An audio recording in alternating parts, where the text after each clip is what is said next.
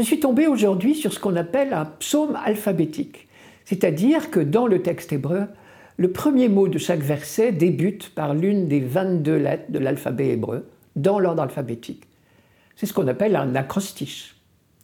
Ces psaumes alphabétiques ont tous un point commun. Ils sont un éloge de la loi de Dieu.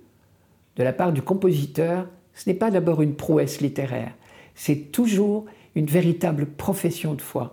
C'est sa manière d'affirmer que l'alliance de Dieu, vécue dans la fidélité à la loi, est le sens même de notre vie, de A à Z, de Aleph à Tav en hébreu.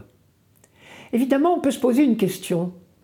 N'y a-t-il pas quelque chose d'étrange à répéter sur tous les tons que Dieu nous veut libres et en même temps qu'il exige que nous obéissions à ses lois? Et la désobéissance aux lois de Dieu, vous le savez bien, est considérée comme un péché. De cela aussi, il est beaucoup question dans les psaumes. Mais alors, où est notre liberté?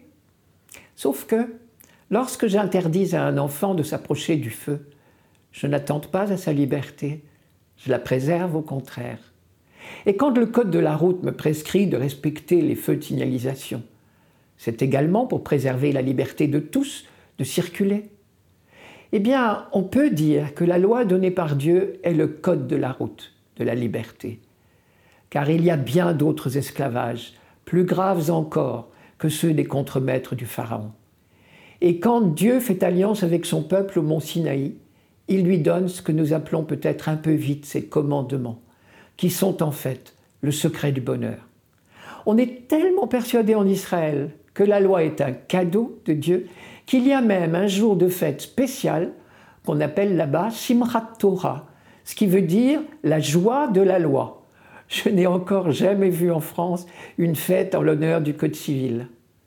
Eh bien là-bas, c'est de bon cœur que l'on chante le psaume 1. Heureux est l'homme qui se plaît dans la loi du Seigneur et murmure sa loi jour et nuit.